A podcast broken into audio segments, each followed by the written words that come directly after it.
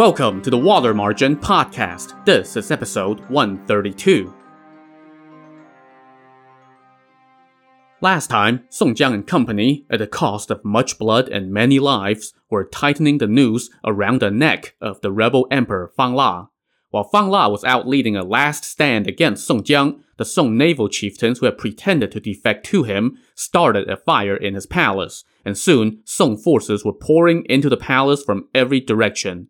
Before long, the palace had fallen, but amid the chaos, Fang La, protected by his nephew Fang Jie, managed to escape with some forces, and they fled to Bang Yuan Cavern, where his rebellion had first begun.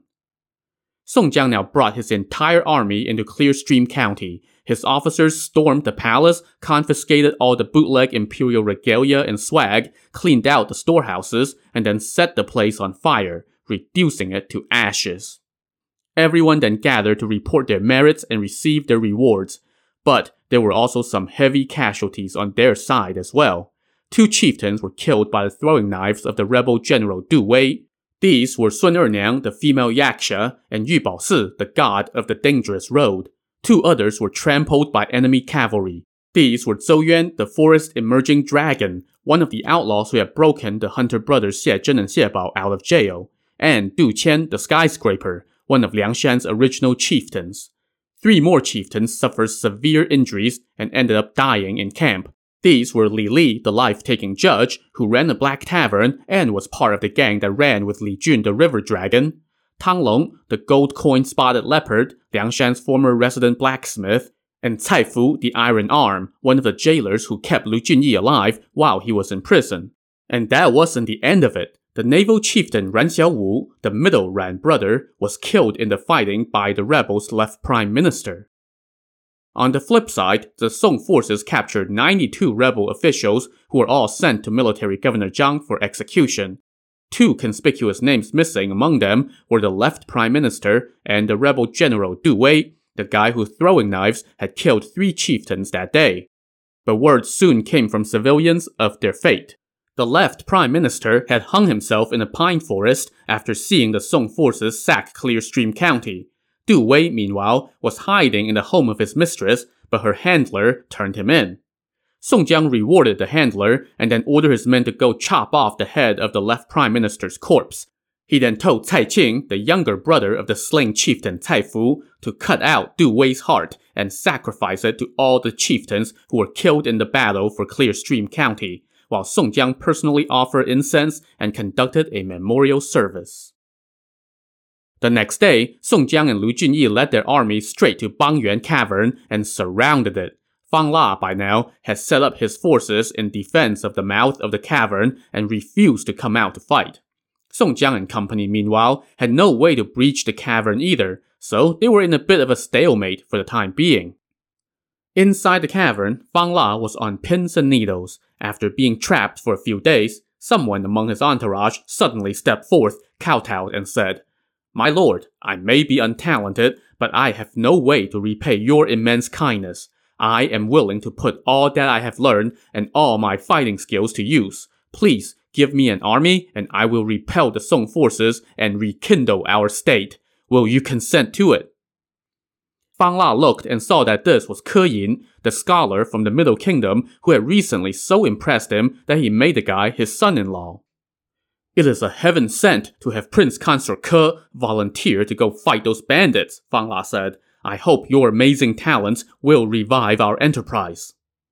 So Ke Yin immediately organized the remaining rebel forces and prepared to head out to fight. Fang La gave him his own suit of golden armor and a fine warhorse. Ke Yin then set out with Fang La's nephew Fang Jie, along with ten thousand troops and twenty-some officers. They went outside the cavern and lined up for battle. On the other side, Song Jiang had been fretting this whole time, seeing how he had lost two-thirds of his chieftains, and Fang La still had not been apprehended. But just then, he got word that the enemy had come out to fight, so he lined up his forces and saw the rebel prince consort Ke Yin galloping out to challenge for battle. Song Jiang took a look at Ke Yin, and then ordered Hua Rong the archer to go face him. Hua Rong rode out with spear in hand and shouted, "Who are you that you dare to oppose our divine troops? When I catch you, I will cut you to pieces and chop you into mud. Surrender now, and I will spare your life. I am Ke Yin from Shandong Province, Prince Consort Ke replied. Who does not know my name?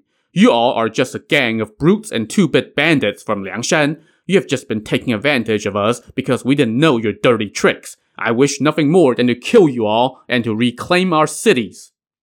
The two of them now rode at each other and exchanged blows, trading verbal and literal jabs. But after just three bouts, Hua Rong rode away in defeat. I will not chase you, Ke Yin shouted. Send someone good to fight me.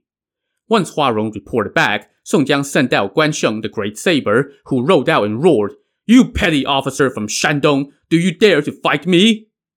Ke Yin wielded his spear and took on Guan Sheng, and neither showed any sign of fear.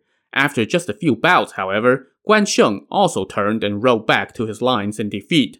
Ke Yin did not chase him, and instead asked if anyone else dared to fight.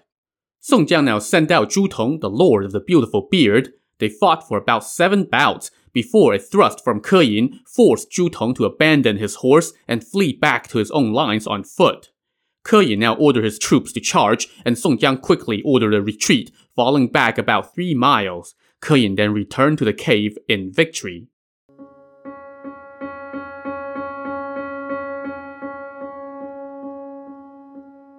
When Fang La heard that his son-in-law had defeated three of the enemy's top remaining generals, he was ecstatic. He threw a feast to celebrate the victory, personally toasting Ke Yin, saying, I never expected that you would be so skilled in civil and military matters. I thought you were just a scholar. If I had known you were such a hero, I would not have lost so many cities.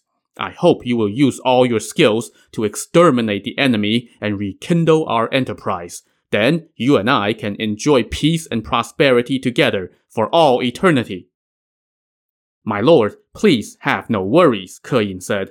I am your servant, so I should dedicate all that I have to our kingdom. Tomorrow, please go to the top of the hill to watch me fight the enemy. I promise to cut down Song Jiang and his gang. Fang La was delighted, and they feasted deep into the night. The next morning, Fang La ordered his men to slaughter oxen and horses to feed the army. Ke Yin then set out again, accompanied by his personal servant, Attendant Yun, while Fang La and his attendants and top officials went to the top of the hill above the cavern to observe the battle. Once again, the two sides lined up. This time, Fang La's nephew Fang Jie, who was a fierce warrior in his own right, told Ke Yin, Please hold on and watch me cut down an enemy general, and then you can attack with the army. So Fang Jie rode out, and he was met by Guan Sheng the Great Saber. The two of them dueled for a dozen or so bouts without a winner. So Song Jiang sent Hua Rong the archer to go join the fight. Fang Jie showed no fear against two opponents, but he was soon put on the defensive. Song Jiang now sent in Zhu Tong, the Lord of the Beautiful Beard, and Li Ying, the Striking Hawk. Seeing that it was going to be four against one, Fang Jie now turned and rode back toward his own lines. He saw Ke Yin waving in his direction from under the main banner. He could also hear the four enemy generals giving chase from behind, so Fang Jie rode toward Ke Yin for help. But when he approached Ke Yin, Fang Jie suddenly saw Ke Yin raise his spear and stab at him. Fang Jie was shocked and quickly hopped off his horse to dodge the thrust, but it was too late. Ke Yin ran him through with the spear, while Ke Yin's servant, Attendant Yun, ran up and finished him off with a knife. Ke Yin now pulled off his mustache and glasses disguise and shouted, I am not Ke Yin, I am Chai Jin. The rebel soldiers looked at each other and were like, Who? You know, Chai Jin, the little whirlwind? Huh? A general under Song Jiang? Oh crap, a mole! The rebel officers and soldiers were stunned and scrambled for their lives. So yeah, when Chai Jin and Yan Qing the Prodigy went off on their spy mission a few episodes back, they went and introduced themselves to Fang La's left prime minister under the assumed identities of a scholar and his servant, and Chai Jin ended up becoming Fang La's son-in-law. And it all led up to this moment. The previous day, everyone on Song Jiang's side recognized Chai Jin as soon as he rode out to the front lines.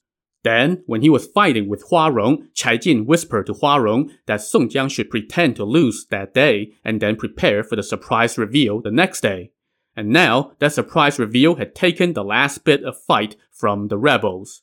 Chai Jin now shouted aloud, Whoever captures Fang La will become a high official and ride a fine horse. Whoever surrenders can save their own lives. Anyone who resists will see their entire family executed. He then led the four chieftains on the battlefield and charged into the cave. All this time, Fang La, the rebel emperor, was watching this unfold with horror from the top of the hill. Seeing his army disintegrate, he kicked over his own chair and ran deep into the hills. By the time Song Jiang's army fought their way into the cavern, Fang La was long gone. But there was plenty of mop-up duty, as they captured numerous rebel officials. Yan Qing the prodigy had some trusted men carry out a couple loads of valuables from the rebel storehouses and then set the place on fire. Meanwhile, Chai Jin fought his way back into his own quarters, where he found that his wife, aka Fang La's daughter, had hung herself after learning that she had been unwittingly married to a spy who was now spearheading the destruction of the last remnants of her family's kingdom. So, Chai Jin set that part of the cave on fire as well, but he allowed all their servants to escape.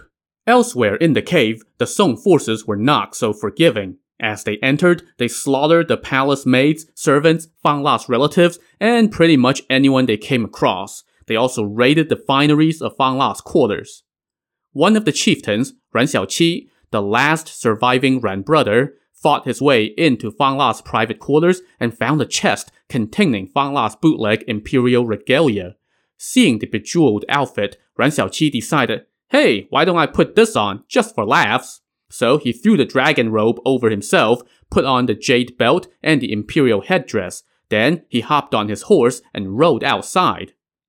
All the Song soldiers and officers outside saw someone in imperial regalia ride out, and they thought it was Fang La, so they rushed toward him. But then they realized that it was Ruan Xiaoqi, and everybody indeed had a good laugh, which spurred on Ruan Xiaoqi even more, and he started riding everywhere to show everyone. But then, he heard a couple people curse at him. Are you trying to emulate Fang La all dressed up like this? He turned and saw that it was two of the top generals who came to join the campaign with Tong Guan, the Chancellor of Military Affairs and longtime thorn in the side of the Liangshan heroes. Unlike Ren Xiaoqi's fellow chieftains, those two guys were not amused at all by the sight of him parading around in the imperial regalia of a rebel who declared himself emperor, and so they let him hear it. Ruan Xiaoqi in turn also got angry. He pointed at the two generals and cursed, You two pricks! If not for my brother Song Jiang, you would have lost your heads to Fang La long ago! And things only escalated from there. Pretty soon, Ruan Xiaoqi was coming at them with a spear. Word of this altercation quickly got to Song Jiang, who rushed over, lectured Ruan Xiaoqi, and told him to take that off right now. Song Jiang then apologized to the two generals, who walked away seething.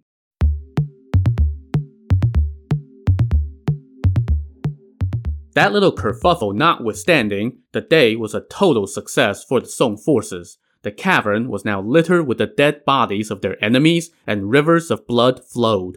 A literal headcount showed that they had slaughtered some twenty thousand rebel troops and captured numerous others, and the rebels' last palace was now reduced to ashes.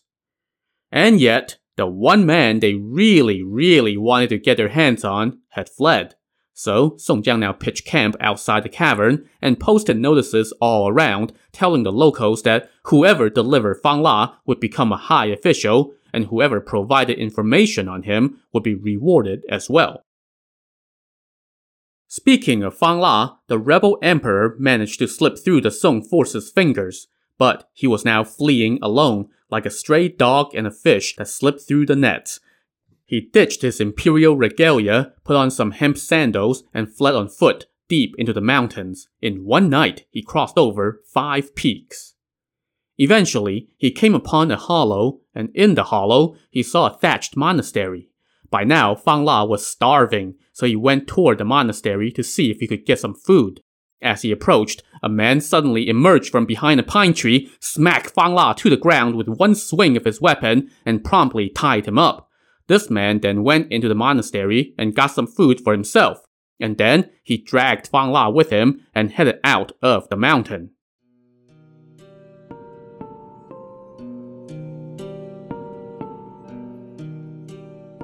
On the way, they ran into some of the Song soldiers who were searching the mountain, and they were surprised and ecstatic to see this guy, and promptly escorted him and Fang La back to camp. As soon as Song Jiang laid eyes on them, he rejoiced. The captor of Fang La was none other than Lu Zhishen, the flowery monk. So, in case you forgot, Lu Zhishen had vanished into the mountains a couple episodes back when he was chasing the enemy general Xiahou Cheng back during the intense fighting on Black Dragon Ridge. Nobody knew where he went, but now, all of a sudden, he popped up in the most convenient of places. So, what gives? I chased Xiahou Cheng deep into the mountains and ended up killing him, Lu Zhishen told Song Jiang. But then, I kept chasing and killing rebel soldiers until I got lost in the mountain.